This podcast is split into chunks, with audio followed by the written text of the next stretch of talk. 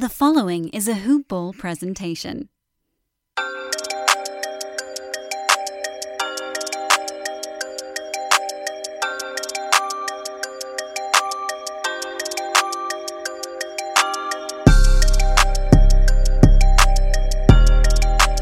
Hello and welcome back to the Sports Ethos, Atlanta Hawks team coverage podcast, formerly known as Hoop Ball Hawks, where we cover everything regarding the Atlanta Hawks. I'm your host, Brad Harden, recording live from Atlanta, Georgia. Still reeling off of a, we just talked about it before we got on here, a great sports day yesterday. Your Atlanta Hawks won in overtime over my New Orleans Pelicans to move to six and three. And for people who are still kind of asleep on the New Orleans Pelicans, that was a team that the Hawks beat that is top ten in both offensive and defensive numbers in the N B A to start the season. So it's a very good win. Your Hawks now sit at fourth in the Eastern Conference. And to talk a little bit about last night, but just about the Hawks start in general, we have a special guest, a friend of the program, Glen Willis, reporting all the way from the West Coast. Glen, how are you doing this evening? I'm good. I appreciate you having me on. I, I was looking at my notes, and I can't believe it was all the way back in April, the last time we did this. I was like, yeah, we, we had to do this a little bit more frequently because I always enjoy our conversations. Appreciate you having me.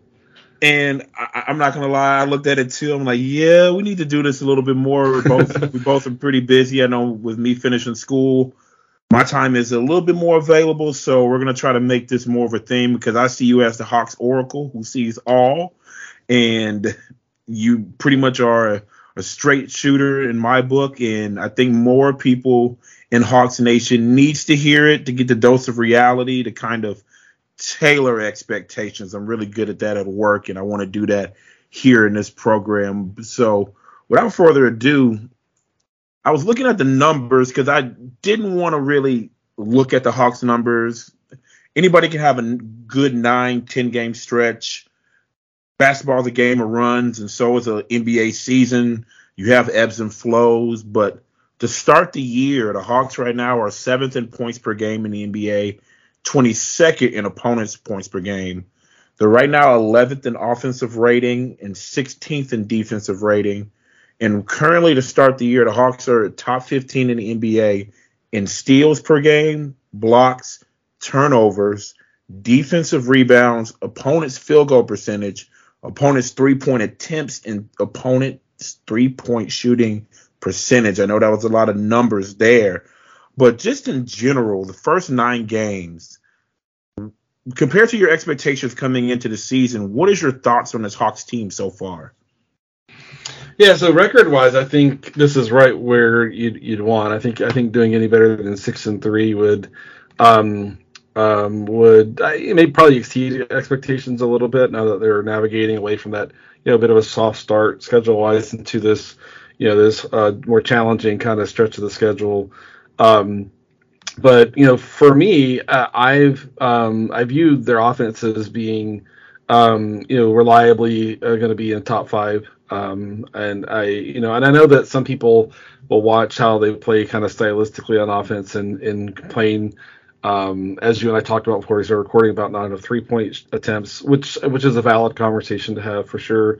And some other aspects too, you know, Clint's finishing, um, was not where I wanted it last year, and he had a rough start uh, this year. Uh, and it's, it's, there's some aspects like that, and Trae's efficiency being not where we expect it. But I, I don't really worry so much about the offense. I think there are some things that they could uh, do to get more uh, consistency uh, from their offense, but I still think, you know, statistically, I think they're going to land pretty high.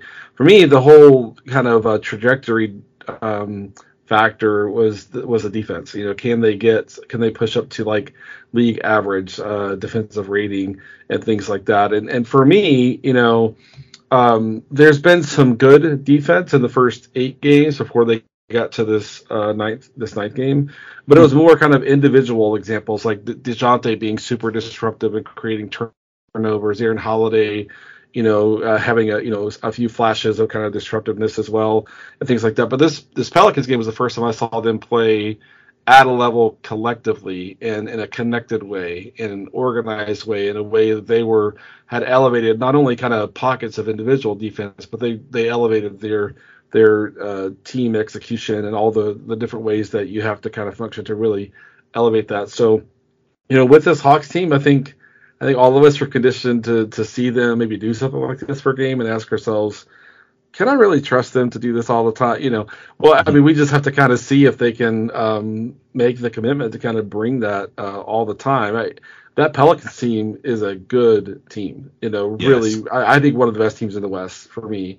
And, uh, and, and, you know, and the Pelicans kind of push, push their way back like good teams do, you know, in the fourth quarter. Um, and created some real momentum, you know, coming down the stretch, dug out of a thirteen point deficit. Um, but the Hawks kind of stabilized themselves, which I don't think last year's Hawks team does. I think last year's Hawks team loses their confidence and doesn't find their footing. I think DeJounte Murray has a lot to do with that. So, so for me, I think they're still kind of working through some chemistry and integration aspects on offense. On defense, I think they showed us one game of the level of team defense that it's going to take from them to try to push for like something like hosting a first uh, round series in the Eastern Conference playoffs. Yeah, and I, I I'm with you there as far as how they played uh, team defense yesterday and the connectivity and communication. We've seen it in spurts. Um, I hadn't seen a, a full game of it until last night. I thought really the closest to that, in my opinion, and there were still some letdowns in this game, was probably the Milwaukee Bucks game. But ironically, the two games in my, you know, recent memory for the Hawks this year are two teams they played in the preseason, so they have some familiarity. So I'm with you there, because I talked about on my last episode, and I'm curious your thoughts here, is that I think the Hawks are starting to find the formula for winning. And I think when you're playing inferior opponents, and we already know the direction of the team is going to go as far as Trae being the energizer bunny and the engine of the offense, and then DeJounte Murray really being the energizer bunny on the defensive end and kind of letting both of their energy as far as, on, as far as on different sides of the floor kind of become contagious to the rest of the team. And if they're both playing a high level, Murray on the defensive end and Trae on the offensive end, I think they can beat pretty much almost every team in the N B A. But then when you have inferior opponents, if you have Trae doing good on the offensive end, but Murray maybe taking a step back on the defensive end, you have enough talent on this team to skate by. But if you have good teams in, or even bad teams, and I mean, and I'm not saying Toronto is a bad team. Toronto is a wild card, in my opinion, in the East because of the continuity. Obviously, Siakam getting hurt is a blow to that team, and he will be out for a couple of weeks uh, due to report. But that was a game where I felt like both of them did not meet the energy levels required uh, that was going to lend to, to Hawks winning basketball, and that's when they got thirty-balled up in Toronto. So I'm curious your thoughts as far as that formula, as far as they both – it's great if they're both on. If they're both on, I think they can beat pretty much anybody in the N B A, but is, is, is it is it more important for Trae to – be the engine on the offense, or is more important for Murray to be the engine on the defense on a nightly basis? Yeah, I mean, I, so I, I, for me, I think they need their offense to always be there for them to maximize their wins. Because I, I still think until I see a long stretch where their commitment to playing the defense that they need to play is there, I'm going to be dubious that, that that's something they're going to do. But the offense should should be there pretty much every game. Right, that's something that this team should be able to kind of produce at a high level offensively, and that that gives you the chance when sometimes the defense isn't there, isn't coming together. It, maybe even that's because you know, you know you're in a grind week, you're playing four games in a week, or, or whatever the you know, the case may be. That offense should still be there. So I think the offense has to be there all, all the time, each each and every game. But I, I but I think that the that defensive execution, doing it enough, even if they're not showing what they did against the Pelicans, you know, every single game. If you watch a lot of N B A basketball, you'll know that even the best teams have, you know, in a regular season, eight, nine, ten games where they, they just don't have the juice defensively. It's a, it's a grind, yeah. you know, and stuff. So, but I mean, that, but how consistently they can bring that, I think, will determine whether they're, they're going to win forty-four or forty-five games or something more like in the low fifties, you know. And so, and then, and that is really about commitment. You know, it's about deciding you're going to do it and about that commitment. So obviously to hit your best outcome on a season, you have to deliver on both. But for me, uh, for them to kind of have a, a baseline where they're going to have a, a, I'll just say a good, solid season, that offense has to reliably be there start to finish. And I, and I, and I think it will. Um, I think for, for Murray, what's interesting is that Nate um, tends to like really emphasize defensive fundamentals and all that. And, and DeJounte has a little Russ Westbrook in him on defense where he'll have an instinct, like he has a chance to go get a steal, go go get a deflection or whatever, and kind of abandon his primary kind of responsibility yeah. um, in the defensive half court and stuff. And and so, you know, how does how does DeJounte kind of find that balance? And how does Nate support him in being as being the disruptor he can be without it uh, without it kind of getting excessive where they have four guys kind of playing to their primary responsibilities and one guy's freelancing a little bit, you know, a little bit too much. So th- those are the things that I'm I'm kind of watching there. But I mean, thank goodness that um, you know, in that Knicks game, thank goodness DeJounte Murray was on this team. You know, DeJounte Murray goodness. pulled pulled them pulled them all the way out of the ditch. You know, and then against the Pelicans, when the Pelicans kind of came back and got all the momentum, momentum, DeJounte made a few plays uh, towards the end of the game that kind of uh, basically kept the Hawks from completely fumbling the game away at the very, very end and got them into overtime. So that, that's been fascinating to me because Trae has always been the only guy that could really kind of deliver things like that. And now you've seen two two games in the last several that where DeJounte has kind of kind of been that guy. And that has to be encouraging Um, for I think Hawks fans to see that, you know, it doesn't have to be Trae, you know, especially coming off that Miami series last year in the playoffs where there was nobody who had anything to offer, you know, when Trae was getting completely schemed out of his, all of his normal stuff. To see already nine games in, a few games where DeJounte really was the difference is, is got to be encouraging, and I think makes me feel like this team has a shot to kind of push a little bit higher than maybe my original expectations were. And and I'm with you there. I think, you know, there's a lot of people on a nightly basis, and I know you see it too. Anytime Justin Holiday misses a jumper, I see tweets immediately, we lost the Kevin Huerter trade.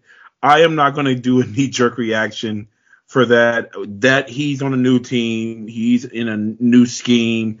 He has to simulate and find his role. So I am not going – I'm not the person banging the drum saying we lost the Huerter trade because they see Huerter – put up numbers on a team that's only won one or two games this year thus far. Um, and I'm not going to jump to a conclusion on DeJounte Murray, but early on, and you've I think you kind of alluded to this, are we getting our return on investment with DeJounte Murray um, early on? Yeah, I mean, so far so good. It's, it's, I mean, part of it is how you contextualize that question, right?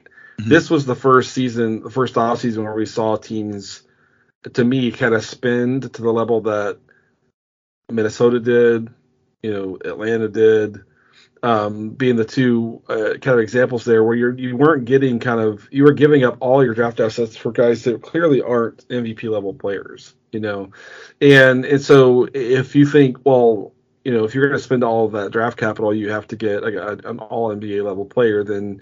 You know, then you're you're setting kind of setting yourself up for a little bit of, of you know potential disappointment there. Um, so we have to all kind of recalibrate how I think because this is the new norm. I think this is the new norm in the N B A. Uh, it's so hard to go get established talent, uh, even if it's not a bona fide you know perennial All N B A uh, type of player. It's just so hard to go get it. The teams are willing to kind of kind of gamble and take those risks. But for me, you know. He, he's del- he's delivered like everything I could expect so far. You know, I th- I know we'll talk a little bit about how DeJounte and Trae are integrating offensively. I think there's a ways to kind of to kind of go around that. But am I kind of ask myself the question: is DeJounte doing DeJounte things, helping his team? Uh, is are his contributions timely? Uh, are they clutch? You know, if we can use that word, which is probably overused in sports, but and I have to say the answer to all these questions is yes. You know. Um, and uh, and there there have been times already in this early season when Trae goes to the bench, and the and the team uh, for some stretches plays better, which is yeah. the, which is a crazy thought considering considering how it's been since Trae's been here before DeJounte came. So yeah, I I think he's hitting all the marks. So we could obviously I think he would say even himself he's turning the ball over too much, you know, um, and he is, you know. But hopefully um, as you know th- those the teams kind of. Get a little bit more chemistry. Like even like just I was when I was, I was rewatching the Pelicans game, I was noticing how Clinton and Yeka were getting into action more quickly with him, where the first like four or five, six games of the season, they were looking at him and like, am I coming to set a ball screen for you? Or am I turning around and initiating wide action on the other side of the court? Or are we getting into something, you know? And there was like this like two or three second delay, which doesn't sound like a lot, but on a twenty-four second shot clock, it's a lot of time. Yes. Uh, and, and it gives the defense a chance to kind of load up to whatever it is you decide to eventually do. You know, so there, there's a lot more to come, I think, uh, in, in terms of kind of getting things to be more um, more integrated and, and such offensively. But, I mean, he, he's doing the things that I think the Hawks need DeJounte to do for him to kind of have the impact that I think was hoped for when they made the trade. And right now, DeJounte Murray is second in the N B A in steals per game at two point four. He's only trailing O G Anunoby right now up in Toronto. And you mentioned the bench unit and how I I actually like the bench unit, especially defensively, the energy they bring. And I like when Murray does lead that unit. Um, I'm curious to think well, I'm curious to get your thoughts on how the bench unit has been performing under Murray uh, leading things and forecasting when Bogey comes back. I keep thinking I'm like I'm, I'm really gonna I think I'm gonna like Bogey next to Murray or Holiday, whoever is leading the second unit, or if there's a stretch where Murray is off and then Trae's leading and just having Bogey back. I'm curious to think, get your thoughts on the bench unit's performance early on and then how Bogey could fit in that bench unit when he comes back. Yeah, I, I think they're fine. You know, and I know Hawks fans wish Justin Holiday would make more three-point shots, and I think he's like a career career thirty-seven percent shooter. He was he didn't shoot it well last year, so you yeah, I think he's what thirty-four years old. So I think it's I mean fans are like, uh, is he hit his wall like as a shooter? You know, I think that's a reasonable thing to contemplate, right? Is that going to kind of come along? But from what I see with, for example, with Justin Holiday is that they're running like floppy action, which is going to generate shots for him on the generate shots for him on the move, and that's not what you want. You want him parked in the corner, catch and shoot, spot up, and then if the, he is a, a closeout defender, one dribble in, and he's you know shooting it from an established base and not on the move. So for me, too many of his shots are coming on the move. They're running A T Os for him that are, have him coming off pin downs, you know, lifting up towards the, the three-point break. And that, to me, that's just not the shot diet I, I want for him. So hopefully they can kind of get some things of that figured out. And also, when I, whenever I watch that, I think, surely when Bogey's back, he's going to get that action, right? Bogey can shoot on the move. And so maybe Justin is kind of ap- acting as a bit of like a placeholder so they can continue running uh, and have some continuity around what they're running before Bogey's back and after he's back. But, you know, for me, when I look at that second unit, This is this is my like top level response. If the Hawks are playing from behind, that second unit they have right now is probably not going to get it done. Mm-hmm. That second unit is not going to help them kind of sustain an offensive um, you know output that's going to let them dig back from fifteen to eighteen points in the third quarter or whatever it is. You know, if they start a game strong and are kind of right in it or have a lead, I think that second unit is perfectly viable for them. But they just right now, absent Bogey, they just don't have enough shooting uh, on that unit. And so I, I don't know if the answer is when they're playing from behind, less Justin, more A J Griffin, you know, or something along those lines, you know, to kind of get get more shooting on the floor. And we've seen Nate, I mean, for all the harping Hawks fans do about Nate being stubborn, and I've called him stubborn myself, so I'm not, you know, uh, casting stones here. But he's already, you know, rolled A J out there instead of Justin when they've been behind a couple times this year, you know. Um, so I, I, I think that unit, absent Bogey, is uh, problematic if they dig a big hole. I think if in all other situations, I think it's totally viable. Yeah, and I'm with you as far as I don't think it's sustainable. I think that, that we've seen some examples where they have actually done well and kept the momentum offensively, surprisingly. Um, but I really like what they do on the defensive end. I think that I think there is more of a buy-in on that side of the ball, and I'm going to talk about that a little bit later, especially with a player that I think is an unsung hero, um, even though he just got a bag recently. Um, I think he's an unsung hero, but I'm with you as far as Holiday shooting and you mentioning A J Griffin. I kind of said that if A J Gri- if if A J Griffin wants to get on the court, is going to depend on the play of Holiday. And it's going to depend on A J Griffin's buy-in on the defensive end. I don't think he's bad defensively. I think that the more reps he gets, I think the better he'll get defensively, because he's already he's a very smart player. That is very apparent, and he has a very polished game for a rookie.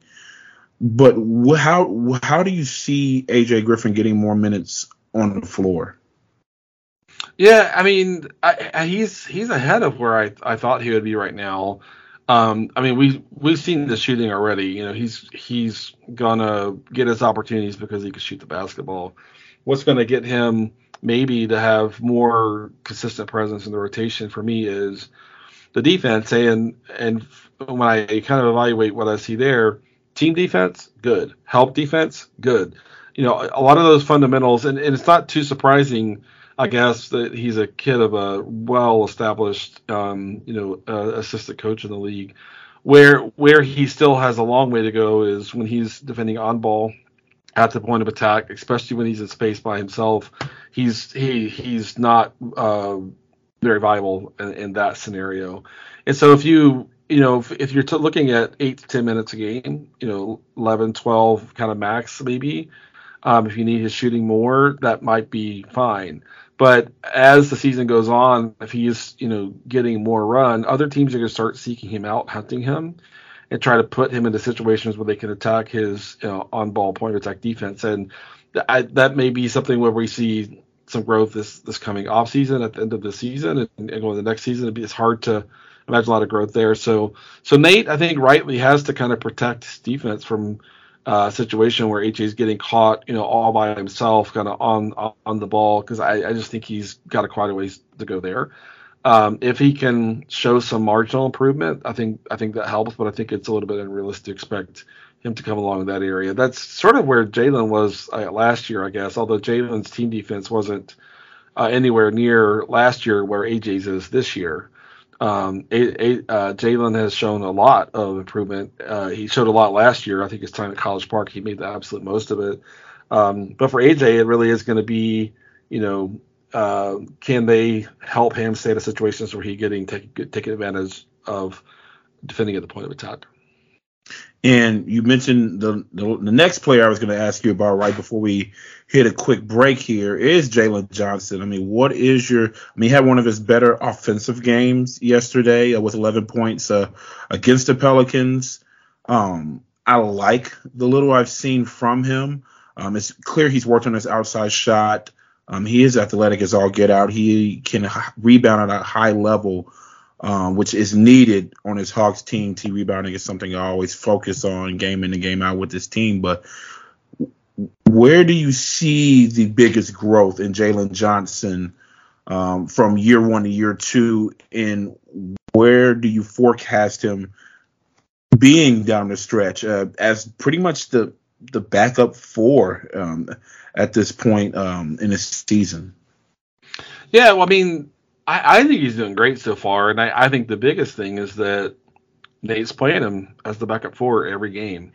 Um, and I can't really point to a game where I was like, oh, man, that was really a rough Jalen game. You know, when when when they've had rough games, it's been kind of a, a team thing. And, he, you know, he's showing a lot as a team defender, which at the beginning of last season was atrocious for him. He just hadn't played enough high-level basketball yet. Uh, you know, I think that's clear when you look back at how brief his play was at Duke and, and other levels and things like that. And, and so I'm just so happy for him to to see what he's made of, of what time he got at College Park last year. Um, I mean, he, he was defending Zion, you know, soundly, you know, in that game on um, on uh, I guess that was. No, Friday night. That was yesterday. No, that was yes, yesterday. Saturday, Saturday night. Yeah, yeah. Uh, sorry, the schedule in my head is it's kind of crazy. I've been traveling a ton. I'm like, what day is it? Um, but just just to kind of see that, and you know what what I think, and the, the biggest thing for this year is that he's applying the tools he has. You know, you watched him last year, and to your point, you know, you said he's a he's a phenomenal athlete. He's an elite athlete, running, jumping. He's skilled. You know, um, and what's so. Uh, Um, I think pleasing about watching his game this year is that as a rebounder, he's using those athleticism skills. In the open court, he's using those athleticism skills. And in addition to that, you know, the role that the Hawks need from him, you know, last year he was the focal point of the offense at College Park. This year he has to learn to be in more of a supportive role offensively, but to pick his spots, you know, when to be able to put the ball on the floor, attack a defender, create something, and things like that. And I'm just honestly fairly shocked nine games in that he's already showing some ability to kind of regulate when he needs to be aggressive versus when he needs to kind of stay in a more kind of supportive posture uh, in his time on the court. So, yeah, I'm I'm super encouraged. Uh, By what I've seen him from him so far, you know, he still has something, a, a pretty good list of things to refine. But, I mean, what he's given the Hawks as backup four, I think, has been uh, above, I, I think, what anyone would expected. So that, and that's one of the reasons they're six and three is that they're getting, you know, some fairly consistent, good contribution from these uh, guys that aren't starters and are in, in a bit more of a supportive role. And he's as high on the list as anyone for me. Yeah, and I'm really I'm really excited for what I'm seeing from him as well. And I agree with you talking about him picking his spots. And there's a couple of other players that I think they have done a really good job of that as well, that I will talk to a little bit later here in the program. But first, this quick plug. Okay, listeners, it's time to talk a little fantasy hoops. Now, I don't know about you. I'm in several fantasy leagues, and every fantasy league that you are in, you have a rival. Pokemon, Ash Ketchum had Gary, and I know you have your Gary out there. So it's time to beat Gary and get the insight that you need to take your stuff to the next level and win a fantasy basketball championship. Do you remember who led you to Tyrese Halliburton, DeJounte Murray, Terry Rozier, and Mikal Bridges? Before any other rank list? I know which one. It's the Brewski's one fifty. And you probably turned those huge wins into some cash or a fantasy basketball championship. This year, the Brewski one fifty is on sale for a limited time. And Ethos three sixty subscribers can get access in less than a week. Head to sports ethos dot com and click on the premium tab to grab membership information or the draft guide today. And yes, to answer your most important question, the Brewski one fifty is included in both options. Check back daily for more new features and go dominate your leagues, beat Gary with the help of Sports Ethos. All right, and we are back.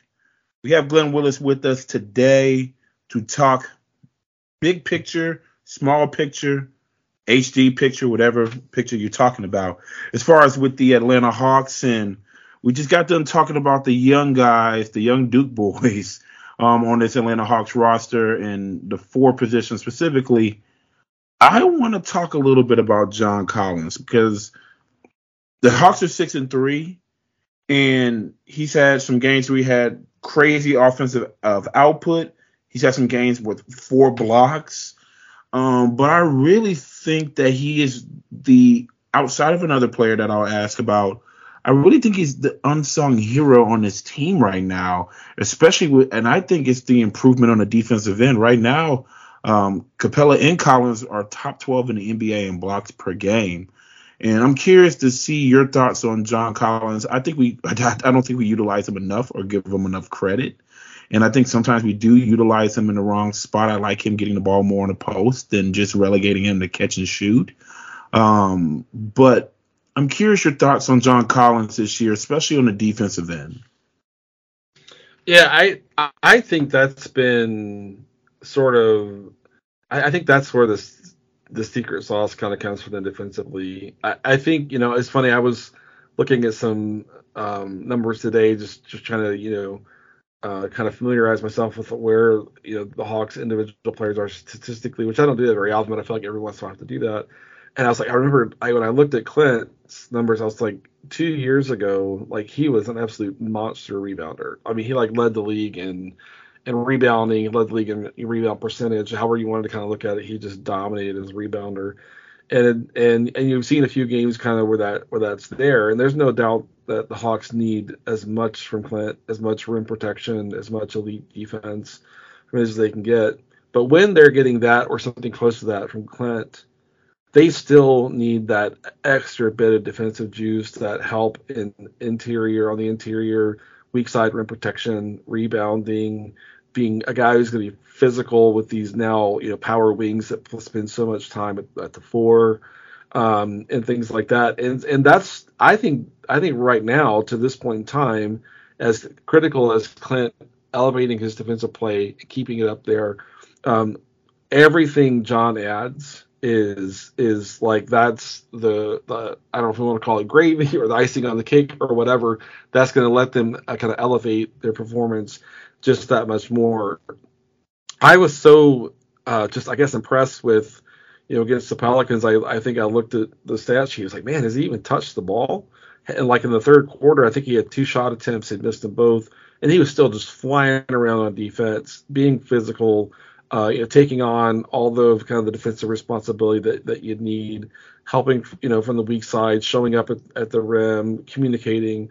And and I you know and I contemplated for a second. I've always viewed John as a guy who is a like a committed team player, a good teammate. Having been around him, you know, a couple times in summer league and then other, just hearing kind of hearing from him, you know, he brings so much positivity. But you know, I don't know that before before this season we ever saw him kind of show in a game where he's getting essentially no touches, where he's that invested on defense and as a rebounder.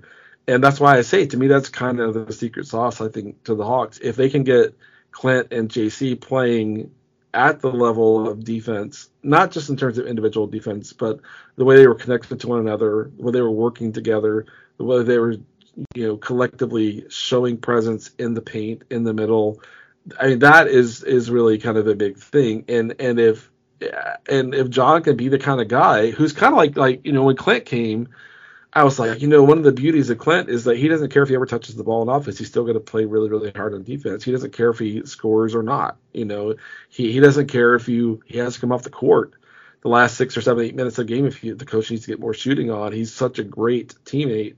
And I, and like I said, I, I've always viewed John positively in that way. But I don't know that we ever, before this Pelicans game, and all of these years he's been in Atlanta, ever saw that extreme of an example where the dude's getting, they're not running anything for him on offense.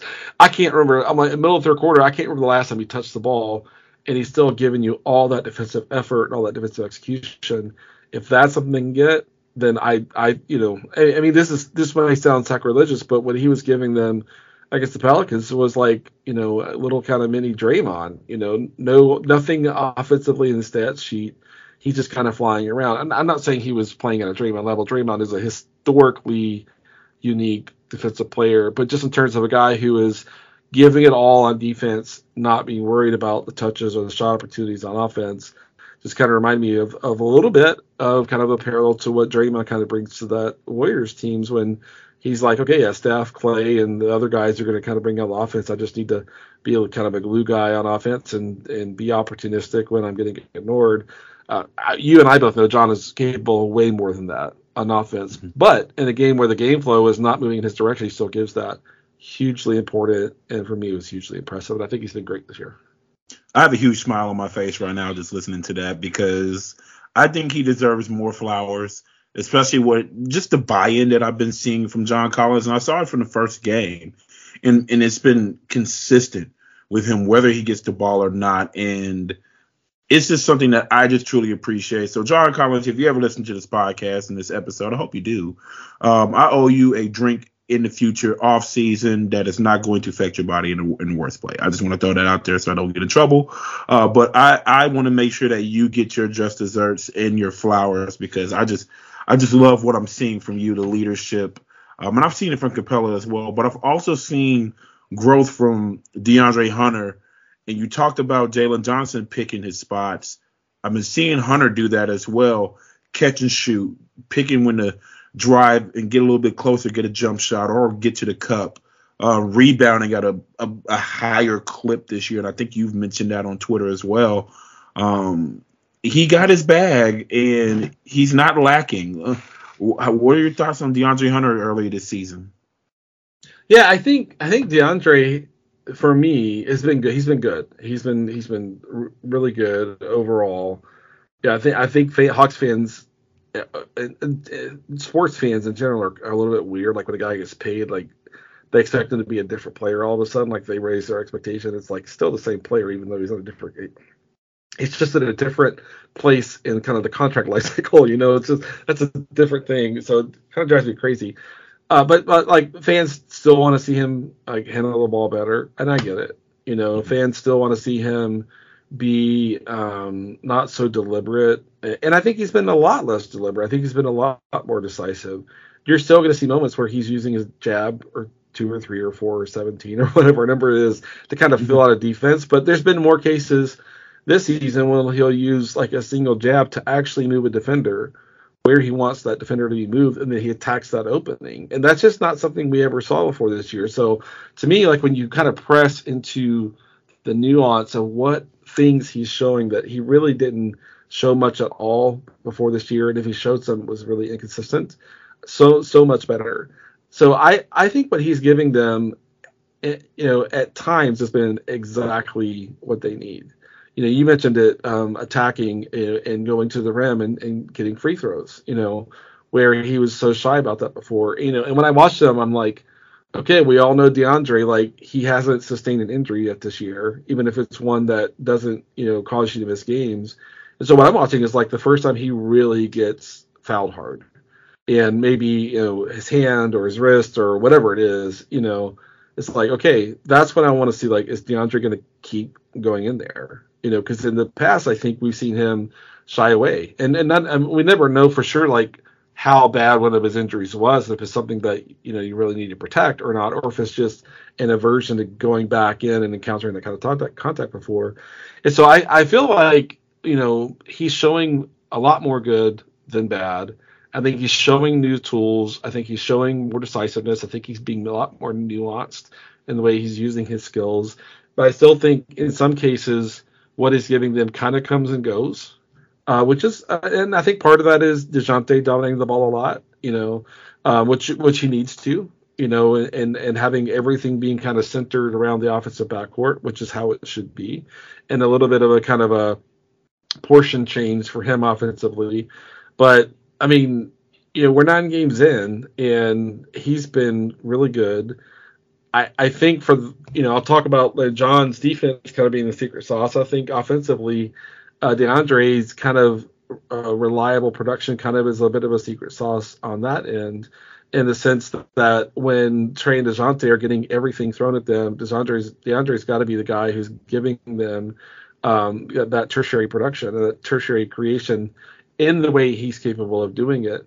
And that's where I think I've seen it kind of come and go. The, the thing that impressed me the most about him in the Pelicans game was, uh, I recall he had a he had a three-pointer, and this and then a, in between the next possession, he had one of his ugliest turnovers of the year. He just, uh, it, like, Larry Nance just took the ball away from him while he was dribbling. the yeah. other team's center yep. just ripped the ball away. And, we, and, and you and I both know Larry Nance is a freaking good defensive center, you know, and he can get up, uh, he can get up away from the, the paint and be at the level of the screen. So maybe all, all the Hawks fans don't know how good Larry Nance is. He's really good, but still, you would expect your wing to be able to kind of safely handle the ball in front of the other team center, whoever that person might be.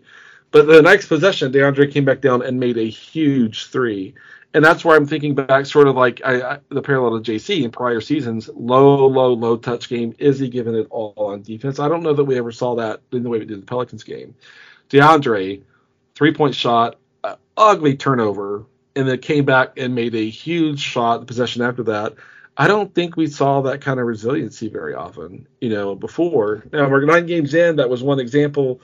Um, but if he's able to – Uh, deal with, you know, his game is is um, has some flaws to it. Like any any player who's not a superstar, he has some lim- ball handling limitations. He has, you know, um, you know, some things that kind of come to the way along with kind of his methodical kind of approach. And when that's the case, you're going to encounter adversity. But if you can kind of quickly, in that that case, immediately overcome that adversity and get back to helping your team, that's another kind of secret sauce ingredient, I think, for this team that's going to really matter. So Hopefully he can keep doing that. I think he has a little room to kind of bring that more consistently. I don't think it's for lack of trying. I think he's kind of still feeling his way into what this role next to Trae and DeJounte looks like for him. I think he's been really, really good. I just think there's a little bit more room for him to really get his head around what it means for him to consistently provide what's needed, and and, and we'll see if he can get there. I think he's like eighty, eighty-five percent of the way there. That last ten to fifteen percent is always the hardest to kind of achieve. But I, and I, but hopefully it's kind of right there in front of them, and hopefully he can he can kind of get there. And I think he's close too. And I think it's a product of having an off season where you're healthy, where you can work yeah. on some of those things and get in, work on your spots and ball handling, and just work on your gen- general confidence. So he looks like a more confident N B A player, and maybe it's because he got paid and that's one less thing to focus on. Uh, but certainly he seems like a much confident player, and it's translated into his game early on. And as you said, with somewhat consistent, especially offensive production, um, because a lot of people will forget, obviously, when, you know, DeJounte went crazy in the Garden, DeAndre Hunter had twenty-one points that night. He yep. he he was, you know, kind of steadying the ship as well. Um, and he's had a couple of games where someone else has a big offensive output. He's quietly doing his things, uh, taking advantage of opportunities given to him. So I've liked what I've seen from DeAndre Hunter as well. And I think the, the Hawks are certainly not a finished product, and certainly this next player isn't either, uh, Okongwu. But again, another player who benefited from a healthy offseason and has jumped out and had a pretty solid start of the year as well, coming off the bench, um, cutting into Capella's minutes a little bit. Um, what have you liked from Okongwu early on? Yeah, just, you know, more more good stuff. Is his activity and energy are just so like uh, high level, you know, and um, I, I, you know, but the overriding, overwhelming thing I hear about Okongwu from Hawks fans is trade Clint. Okongwu should be our guy, and it's like, I, I, you know, my plea is like, just stop. This team has been like bottom six, seven on defense for the last few years, right? Apart from that part of the season after uh, Nate became the head coach two years ago, where they got their level of play higher, they've still been consistently down there. Like, why why would you want to erode your depth at center in any way until, at least until they've shown they can be like a league average defense? You know, what, like once they're they're there, then maybe we could talk about, okay, yeah, Okongwu's going to get paid, and it doesn't make sense to spend, you know, you know, fifty-five million dollars on the center position or whatever it's going to be, right? Or fifty million dollars or whatever, whatever it's going to be, you know? Uh, so, I, you know, I just like, just stop. Like, this team desperately needs forty-eight minutes of really, really high level play defensively at center.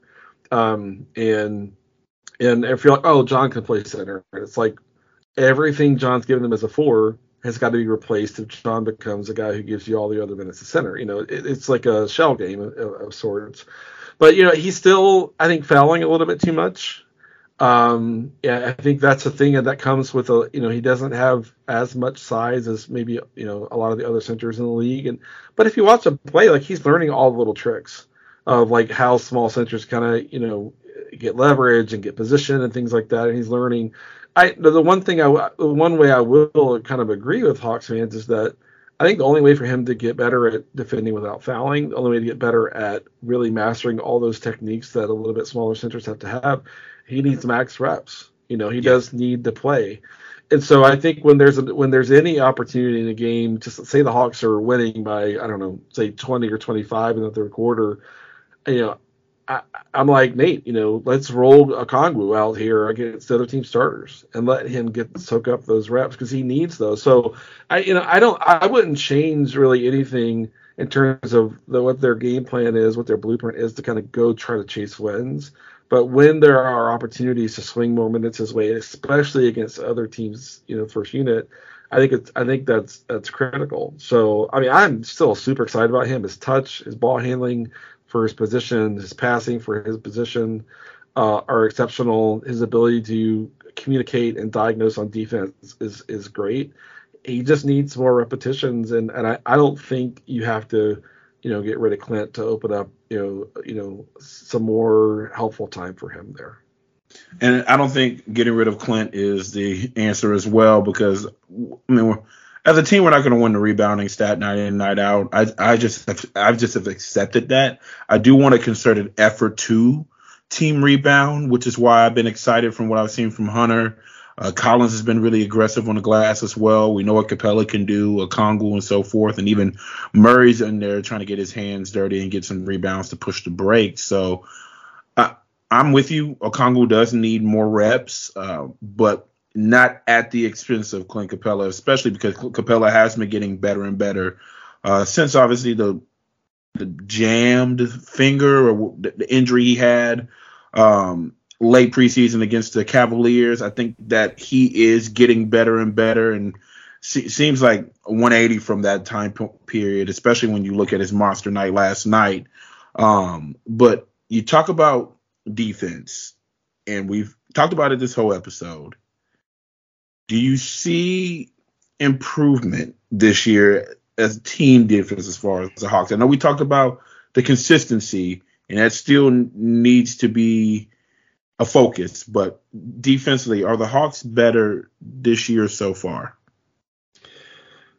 I mean, so it kind of goes back to some of my earlier comments where I think we've seen a lot of examples of individual defensive play where an individual defender is is really working hard, really having an impact, et cetera. I I'm like you, like that Bucks game was the first time I thought we saw sort of some, you know, something close to what this team needs to demonstrate Uh, defensively. I still thought for you know too long of stretches in that game it was still kind of down to individual defensive play.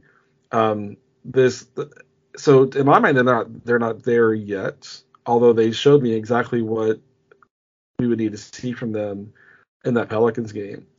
Um, and again, like we know this Hawks team, and we know that they Uh, have had a history of kind of taking their foot off the gas on defense for some crazy reason. Like as a bottom five, six defense, well, you know, what's that tendency? And the ten- I know where the tendency comes from. But as a coach, I've seen it in, in my own teams, obviously at, you know, more junior levels. It's like when you're a really, really good offensive team, like sometimes it's just natural for, you know, your defense to be established with like, okay, how much defense do we need to win the game? Well, we're going to play just enough defense Uh, to, to win the game and ride on our offense and, and try to overwhelm the opponent offensively. And, you know, if their goals are what we think they are and what they say they are, that's not going to be good enough. So, you know, I need to see two weeks of play where eighty percent of the time they're showing um, what they showed against the Pelicans. And I know some people, but they should do it all the time. It's like, if you think they should, any N B A team to do that all the time, I, I'm af- I'm afraid that you don't understand the grind that the N B A schedule is. You know, one hundred percent is is not a realistic thing. But show me that eighty percent time for two weeks, and then then I'll start talking as if, okay, we're seeing it. You know, one game is not enough for me to say they're there yet. I think they show what they're capable of when they're invested, connected, working hard, working as a unit. They they showed that. Can they be committed and dedicated to that? You know, we'll we'll see, and and you know, the, this next eight games. I know we're going to talk a little about the schedule, but they need it. You know, these next eight games to to get the number of wins they need to set like, set themselves up in this you know first you know twenty percent of the season or so to kind of be uh, where they want to be in the standings and not kind of dig an early hole. Yeah, and I am.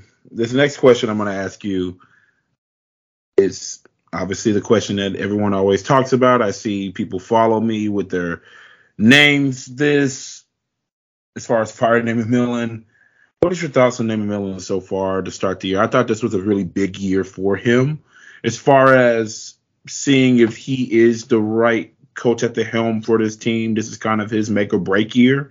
Um, And I think he has a good staff put together. I like uh, Mike Longabardi. I like Joe Prunty right now. Um, it's still a work in progress, obviously, and especially the defense, as you men- mentioned. Nate McMillan says it's a it's a it's a mindset and a process, and you have to be bought in on that on that side of the floor. And it's going to take time for them to really hone that in, especially it's going to be needed in this next stretch. But I get what Nate's preaching. We know his flaws, we know his limitations, we know his stubbornness, but we know the good too. So to start the year, how warm or cool is the seat that Nate sits on right now? I think it's, I think it's, um, you know, probably room temperature right now. If I could, if I could say it that way, because, because they're six and three, and because they're showing some stuff. Um, I think it. I, I guess my answer around hot seat is I think it could get hot fast if things uh, kind of get off, off off plan for them. Um, and I, and uh, you you teed this your question up perfectly. Big season for Nate, exactly right. Um, kind of a prove it year for Nate, exactly right. Uh, chance for the organization to see is Nate the right coach for this team for the next three to four years. Exactly right. It's all uh, being evaluated right right now. This is the time to kind of kind of see. Uh, I thought, you know, some of their limitations last year. You mentioned some assistant coaches. I, I thought losing Melvin Hunt was an absolutely massive impact to them. Mm-hmm. I think I, I I think I'll be surprised if he's not a head coach in, you know, two to three years, um, just because he's such a good game manager. He's so good at generating uh, kind of adjustments and things like that. Um, or, or either that, or he'll be elevated to lead assistant on a really, really, really good staff, you know, somewhere, and things like that. And they missed that. But like when they went to the matchup zone against the Knicks, I don't think we see that last season. I think that's something that a guy like Michael Longabardi kind of brings, right? And even some of the kind of more modest adjustments against the Pelicans, um, I think that's something that that that he brings. And so if Nate is kind of moving in this year into a space where he's empowering his kind of assistants that have some specialization to them, I think that's great. Like, I, you know, as I said in the, the Twitter fed, thread that got kind of a, a lot of attention, you know, Nate is not, for me, a guy who's going to kind of solution a situation in X's and O's or in scheme. He's just, he's just not going to. He believes in playing uh, more fundamentally sound basketball, simplifying, calming down, focus on execution, do the basics. And and as I said on Twitter, like, that's not my favorite kind of uh, coaching uh, implementation to watch. I'd rather see like two tech t- two tacticians that are going head to head and back and forth, adjustment adjustment to the adjustment counter. You know, that's the game I got to watch. But I don't want to penalize Nate for the way that I like to watch basketball. I, I think, you know, if you think about where the team was when they fired L P, they needed uh, a pro uh, to come in and just calm everyone the heck down. And he did, clearly he did that, you know. Um, and then even like in that next game, that big comeback, calm down, stay focused, calm down, stay focused. And I think that there's a lot of value in that. Is he the guy who's going to like help this group get all the way to being a real contender? I don't. I never want to say that's not possible, or I never want to say nope, that's he's not the guy. But I do think he has to, to in order to do that, he has to evolve and be a lot more open-minded, to have more a more creative staff overall, and to lean on that creativity that's not in his. And, I, and again, I always careful to say, I'm not saying he doesn't have it. I'm just saying he doesn't.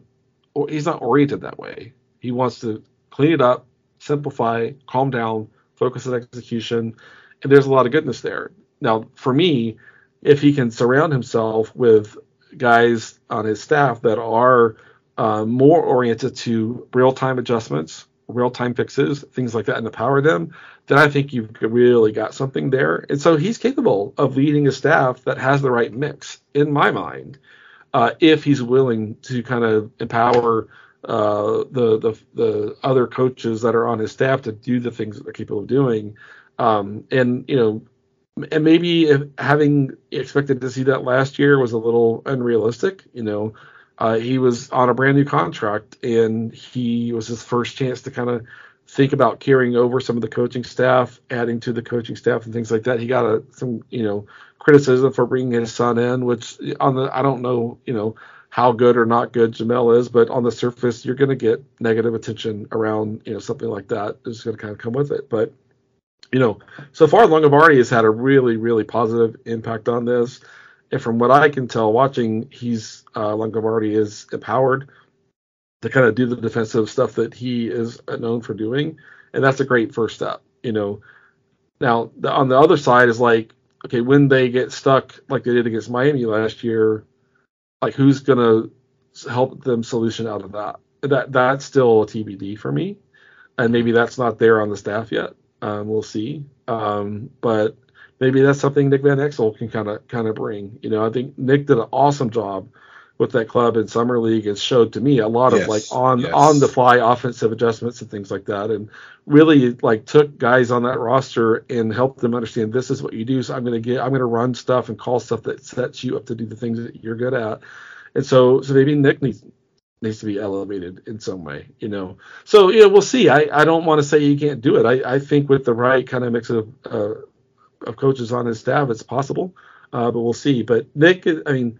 Nate's not a bad coach. Nate's not a dumb coach. Is he fairly stubborn? Yes. Are most N B A coaches stubborn? Yes. He's pretty typical kind of in that sense. I just think he needs a certain type of complementing staff around him to kind of really maximize what the coaching staff collectively brings to the team. Is, it's, is that there yet? No. Are they taking steps this season? Yes, especially on defense, in my view.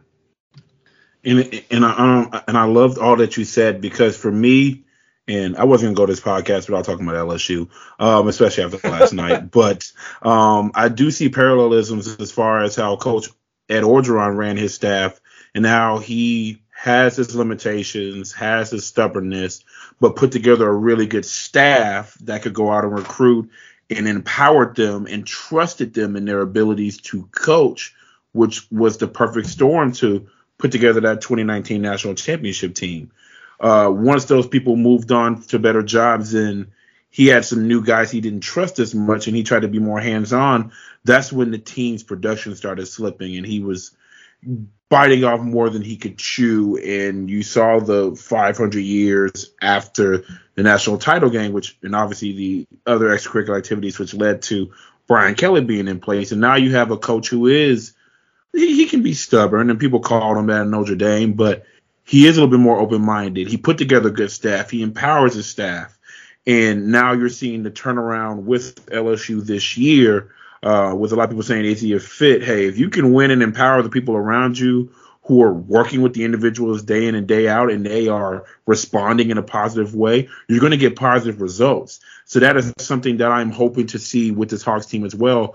Are we empowering our assistant coach? Maybe, and I'm glad you mentioned Nick Van Exel, because he did great in the summer league, especially offensively when things got stale or someone had the hot hand. Um, he was great at making adjustments and creating sets to feed that hot hand and spots where they were going to maximize efficiency and get shots that they were going to hit, which is obviously they started off oh and two. That's why they finished strong in summer league. So I'm with you there. It's still T B D, like you said. Um, I know a lot of people, every time we lose a game, it's going to be fire Nate McMillan. Um, Nate's this, Nate that, but it's a long season. Um, still, even though they had their trip overseas, you got to build continuity. You got to build trust. Um, it's going to take time with the staff and the new pieces there. And I'm curious if anything comes out as far as what Kyle Korver is doing influence-wise with this organization. But just utilizing the resources at hand um, to get the most out of these players is what I'm hoping to see here forward, because it is a it is a big season. I have two quick hitters before we go into the schedule. Um, are you concerned? Number one, are you concerned about three-point shooting right now? Uh, yeah, I think this roster doesn't have enough three-point shooting on it, um, uh, generally speaking. I, I, but I think it's fair to say let's see how true that is once Bogey's back, right? I think because um, Bogey yeah. will give them a ton, a ton there um, and, and such. But I, I still think – but I think Hawks fans don't know, like, Aaron Holiday's a really good three-point shooter, you know? Yes, he is. Um, J C's not doing what we know he could do as a three-point shooter yet. So, you know, they they miss Gallo, they miss Huerter, um, you know, and, and in some ways they miss Lou Will, you know, the guys they've kind of relied on to bring extra shooting to the rotation and things like that. But this team is trying to ramp themselves up defensively. And when you engineer your roster that way, you're going to sacrifice some things offensively. Uh, and so that's that's a trade-off that I think is worth pursuing. So I'm not really being kind of critical there. I just know that when Trae is getting like all the attention that he typically does, you want shooters around him, right? Um, so, you know, but that could come in the form of A J getting a little bit more playable in a consistent way coming along, Bogey getting back, J C getting back to making shots. J C made that huge shot against the Pelicans, right? Yes. Uh, in overtime, right? So so there there's some shooting juice that's there. I know Justin's a better shooter than he's showing. So, you know, I, I don't want to be like, okay, the shooting we've seen these nine games is what we're going to get all season long, I, I think that's premature. I, I know there's more shooting juice there, but there's no doubt they really, really need Bogey. Um, but if they have an opportunity along the way to make a, a, a say a trade on the on the margin that brings some shooting in, that'll help them. Um, but it's not a crisis of, of any kind. I, I think they don't have enough. But if they deliver on what their intentions are defensively, uh, it, it'll probably be fine. Um, and I'm and I'm with you there. It's not a huge red flag because even though we're not shooting as many threes as some other teams, our percentages really aren't terrible from three. Uh, it's just. When you see everybody, I mean, it's just a it's a three and D league now. When you when you're not seeing as many shots go in at the volume that you see other teams shooting, you think we're just not good. Um, and, I, and I'm with you. Bogey does help. He'll help with spacing. He'll help with. Um, I, I think he'll give, like you said, the role that they are using Justin Holiday in now is I think Bogey's role off the bench, and that it may relegate uh, Justin Holiday to more catch and shoot opportunities, which I think. Uh, career-wise, statistically, he is he's actually I think I want to say thirty-eight percent as a catch and shoot uh, shooter in his league in his career. Um, so that's going to utilize his strength a little bit better, which may make him look a little bit better in that regard. Um, it's still to be determined. I'm not really worried. Uh, the other quick hitter what I'm going to ask is, are you worried about Trae's efficiency right now shooting the ball? I never worry about Trae offensively. I I think you know I think. I, it's kind of funny because you've watched him be empowered to use his natural talents, which are just like immeasurable, you know. But uh, like I do, I wonder sometimes. I'll say like there was a, a shot against the Pelicans where uh, he got a catch and shoot opportunity. He was like a good two full steps behind the three point line, and there's nobody in his area. And I think almost any other elite scorer in the league takes one dribble, gets right up on the line. And increases, like, makes that a better shot. For whatever reason, Trae is more comfortable kind of just catching and kind of going from there. So, I, for me, it's like, it's kind of fun. I feel a little bit funny kind of judging Trae's offense because he's so ridiculously good. But there are other times that I'm like, you know what? The shot selection could be better. You know what? He had a chance to dribble and get up closer and get snug on the three-point line and take that shot. So, you know, I think there are some things he could do better, but I'm never worried about him generally on offense. He's one of the best I don't know, four, five, six offensive players in the league, in my opinion. Um, and and I have no doubt his efficiency is going to come around. He's getting good shots. Um, I think the first, like, three games, he gave DeJounte a lot of space to kind of run things, initiate things. And I think that speaks highly of Trae, you know, being willing to kind of take a little bit of risk on himself by taking him out of some rhythm or taking out of some some of the on-ball stuff he normally gets. I think they're kind of figuring it out. But I think it's mostly – I think mostly his uh, – you know, um, diminished efficiency so far has been about first three games or so. He was giving DeJounte a lot of space to come in and be able to feel comfortable doing the things that DeJounte likes to do and needs to do. Yeah, and I'm with you there. He can shoot. Sometimes it's, all he needs is just one to go in. He just needs to see one go in. And um, yes, I'm. Sometimes I don't like the shot selection, especially if it's really early in the shot clock and. Obviously, a long rebound, the other team gets it, which is the first pass on a new possession. Now the team is off and running. And I know some people worry about turnovers with him and Murray. Um, if they limit turnovers, they usually win games. If not, you're going to give the other team fast break opportunities. And we know the Hawks are not great in transition defense. Um, so it's a little bit of give and take for sure. Um, he's your best player on your team, so you got to let him. You got to give him his shots. And even though he is shooting thirty-eight percent from the floor and thirty percent from three, he's still averaging twenty-eight points per game. That's the magic of Trae Young. And still second or thir- third, he's third in the N B A in assists per game right now. Um, last quick hitter, uh, it may not be so quick, but is Trae and D J working right now? Uh, I think they're fine. Um, you know, I, I've talked about this before in other um, kind of spaces, but the one thing they're not doing yet is creating that opportunity for the other to attack the weak side seam, which is, you know, the way I visualize this is going back to when Lowry and DeRozan were really clicking in Toronto. Mm-hmm. Uh, they were attacking attacking that seam from the three-point break down to the rim, and when they Uh, on the, with the ball, obviously on the strong side, could collapse three, three and a half defenders. down to that space, rotate it, the other person attack that same exact angle. And so that's not showing up yet at all. And I think that's the kind of the big um, kind of uh, threshold for them to hit, is where they're creating opportunity for the other on the weak side. Um, we'll see. I think I think they'll get there. It, it was interesting. I put the play on Twitter, but there was a, a play against the Pelicans where uh, DeJounte was, was bringing the ball up on the left side. Trae was kind of right center, and DeJounte was moving the ball to Trae. And, you know, Trae is used to catching the ball, middle of the floor, up high, stopping, getting him into something. Instead, DeJounte passed it ahead like a quarterback does, kind of leading a receiver in, in football, right? And it led Trae right into the seam that existed on the weak side. And Trae attacked right into that seam and got like a, a six-foot runner out of it um, and, and scored it. And I was like, okay, that's the first one of those I've seen this year. And it wasn't like exactly what I was thinking of, because I think about the half court. That was more of early shot clock kind of attack. But DeJounte saw that, the, the defense lining up the way they did, saw Trae had a seam and led him right into that seam. So for me, like, once you see them creating that weak side seam attack, if you I'll, a more recent example is last year when Harden landed in Philly. Um, he and Embiid were absolutely crushing the strong side, rotating it to the weak side. And a lot of times it was Embiid attacking that weak side seam, which is it's crazy as a big man how good he is at that. But that's that's where they have to get to really kind of maximize what they have, is attacking those seam, rotate to the other guys on the weak side, uh, having having completely collapsed the strong side of the, def- of the opposing defense, attacking the heck out of that weak side. So, like I said, I think there's been one example of this year, and it was in their last game, and it wasn't really in the half court. So that's what I'm looking for, but but they're they're doing fine. Uh, you know, the other I think the second thing I'm looking for is DeJounte is ferocious when Trae is off.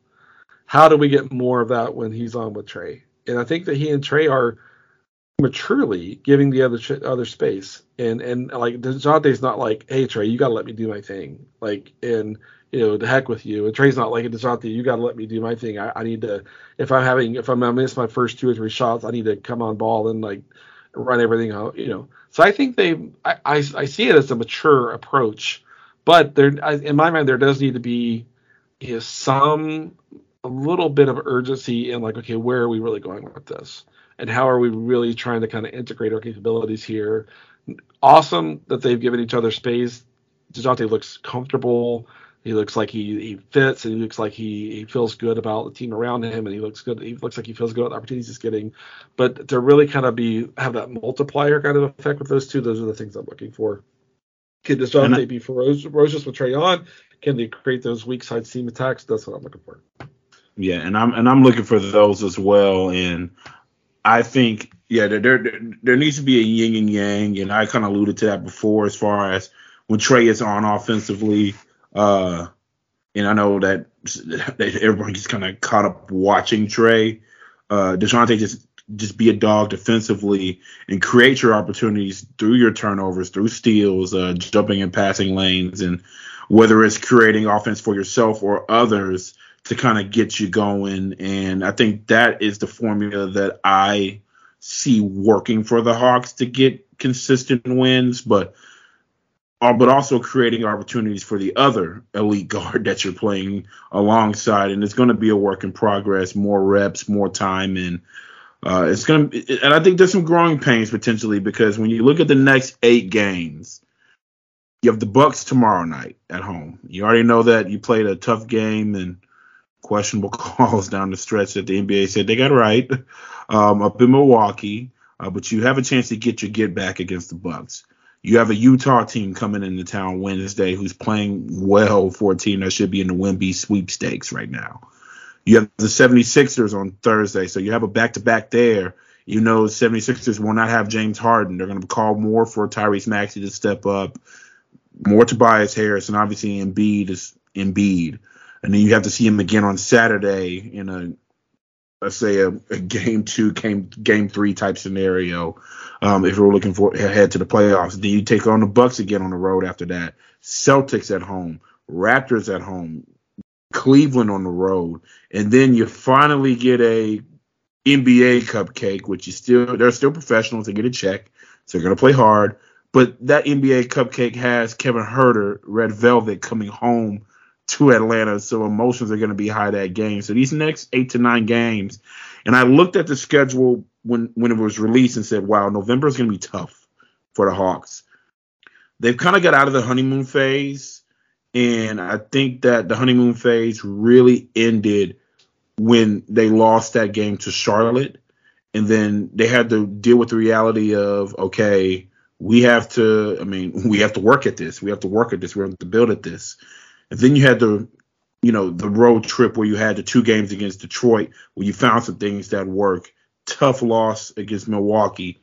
Just didn't have the energy against Toronto. Then you had to come back win against the Knicks. And then last night, a Herculean effort uh, to hold off a really good New Orleans team to win in overtime. Um, now you're six and three. Now you're fourth in the East. Three games back from the from the one seed, and n- now you're about to see the one seed tomorrow. What do you forecast for this this next eight games, and what do the Hawks need to do to best the Bucks on Monday night? Yeah, so I mean, um, I, for me, I look at these eight games and I'm like, you know, as a team, I want to like ask you, are you are you really in the mix of the Eastern Conference or not? You know, if if like. Your fans are looking at you like, oh man, I hope they can go four and four in these eight games, which wouldn't be a, a bad outcome, you know. No, uh, would, but, I would complain about that. Right, but like if you if if you if this team really wants observers to think this team is really in the mix to get a three or four seed or something along those lines, then this team should be looking at themselves and be like, what does it take to go five and three? What would it take to like go six and two? Uh, in this stretch, and you know, how do we kind of do that? And that's about playing together. That's about being committed. That's about bringing the effort and intensity on defense uh, reliably, um, and then on offense, it's about taking care of the ball and and sharing the ball, um, and and really kind of uh, you know having a collective cerebral approach on that and as well. And so I think it's a it's a critical thing. You know the the It's it's funny that the Hawks have played the Bucks pretty well the last few seasons, right? Yes. Um, I mean, I, I don't. I still think that year the Bucks won the title. Like, I don't think people realize how competitive that series was until Trae got hurt. You know, I know, I know Giannis, you know, was dealing with injury there too and stuff like that. But I, I still feel like people kind of don't really understand um, there. And and the Bucks lost something important when they lost P J Tucker. They they're back to.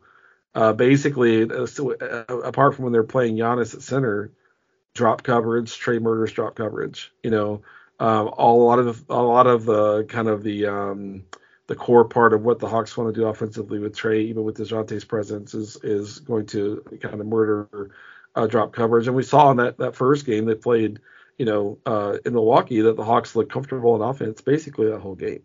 You know, I mean, it, it's it's so weird to think that. How, con- to contrast, how uncomfortable they looked against Toronto that whole game, you know. Uh, so I think I think this is a good matchup, but I mean, I think Milwaukee right now is playing better than anybody in the, in the league, um, and I think Giannis has hit another level, if that even seems like possible. I think he has hit another level. I think he understands more than ever now, like how he can really just overwhelm an opponent. And he's going to that. And so I think it's going to be a huge challenge, but I also think the Hawks are a kind of a, a decent matchup there. You know, all those other teams that they're going to play, you know, you know, they should be, I mean, for me, it's like games, competitive games often come down, comes down to shot making, right? If you're bringing the energy, effort, all that sort of stuff. And so in my mind, all eight games, they should be in every game. Every game should be competitive. They should have a chance to win every single game. I think five and three is a absolutely uh, you know good outcome there. Four and four is a fine outcome there. But again, like if, if I really want to, if I if I could like get that you know the guys on this team to be honest and be like, hey, what are your expectations for this eight game stretch? What would they say? Seven and one, six and two. We want to go win every game. We're capable of winning every one of these games. We're going to go. You know, put up a fight in every single one of these games and try to get five or six wins, uh, or do they have a different mindset? And I and I, you know, I, that's that's I can't wait to watch the eight games because I I really do want to see kind of where this team is from a mentality standpoint um, and, and, and see if, like, okay, they're there, or nope, they still got some work to do to get to the point where they have their head in the place where, like, they understand how consistently they need to bring that effort on defense, all the things that come with it too. So I'm excited, but I think there's a lot to learn about the team in the games, and I think that's fun. I, it, I mean, the Hawks seem to play their best when they play the best, and outside of Toronto, they've done that this year. And when I'm looking at these games, the Bucks is very important. I'm, I'm not sure if we have three or four games against the Bucks this year, but I, you're playing them at home. I, I expect you to go get that one and find a way to win that one. Um, the Sixers the same way. Uh, you know, it's tough is play play up in Philly. They'll see them on Saturday in Philly.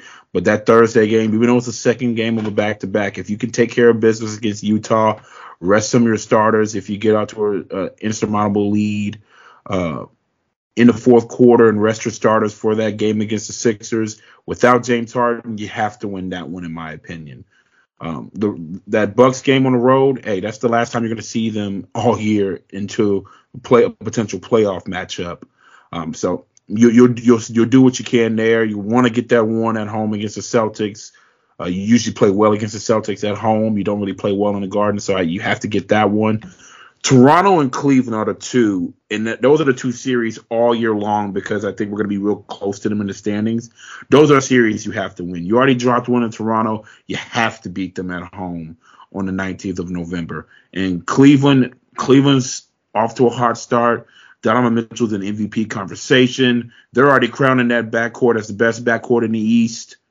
Trae Young and DeJounte Murray, just get your hey, fan, Hawks fans, just get your popcorn ready. I can't wait for that one on the road. I can't wait for that one, especially how tightly contested that uh, preseason game was between them.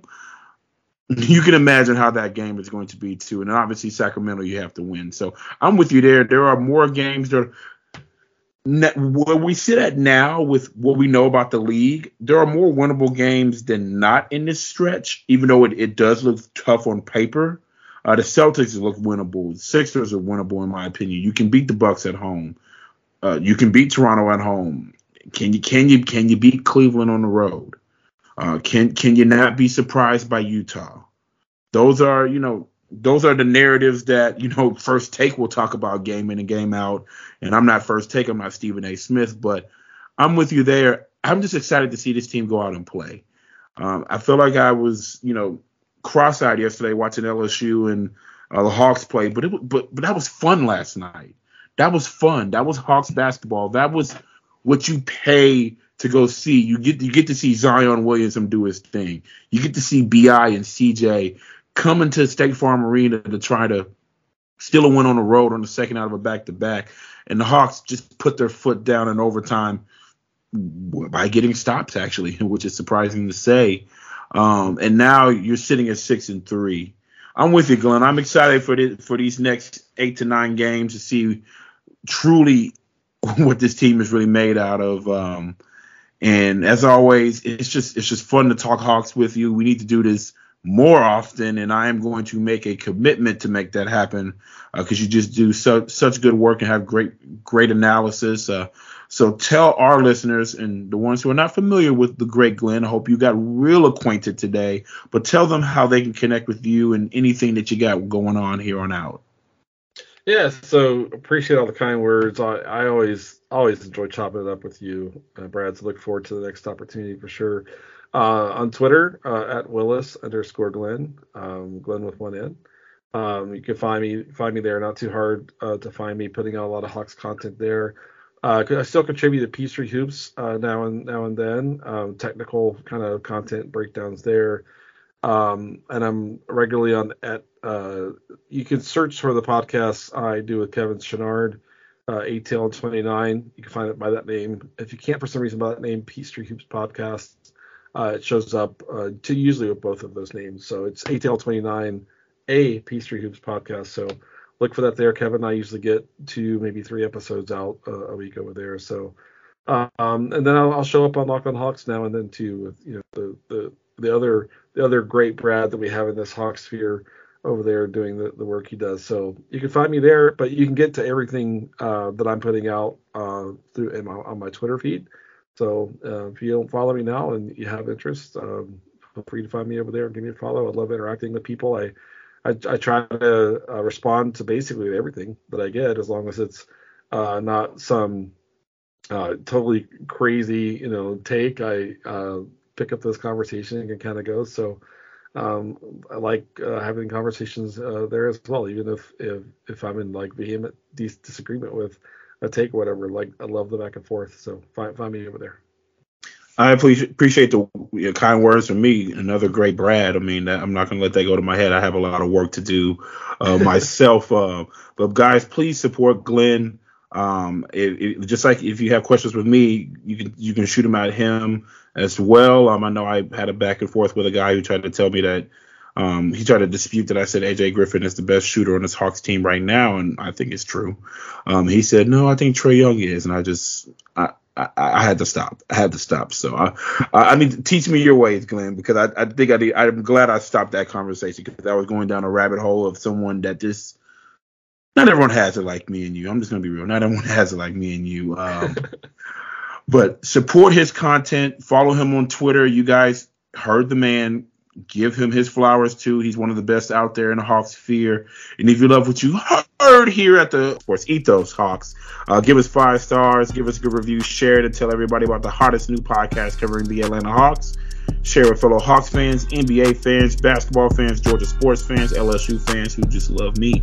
Um, put them onto this podcast. Follow us on Twitter at Ethos Hawks. That's at Ethos Hawks on Twitter. And follow myself on Twitter at Brad Jared sixty-seven. That is Brad J A R R E T T sixty-seven. Big matchup versus the Bucks tomorrow night. I will be cranking out an episode right after that game. So I will catch you guys next time. Support Glenn. As always, I hope you guys have a wonderful Monday, and let's go Hawks.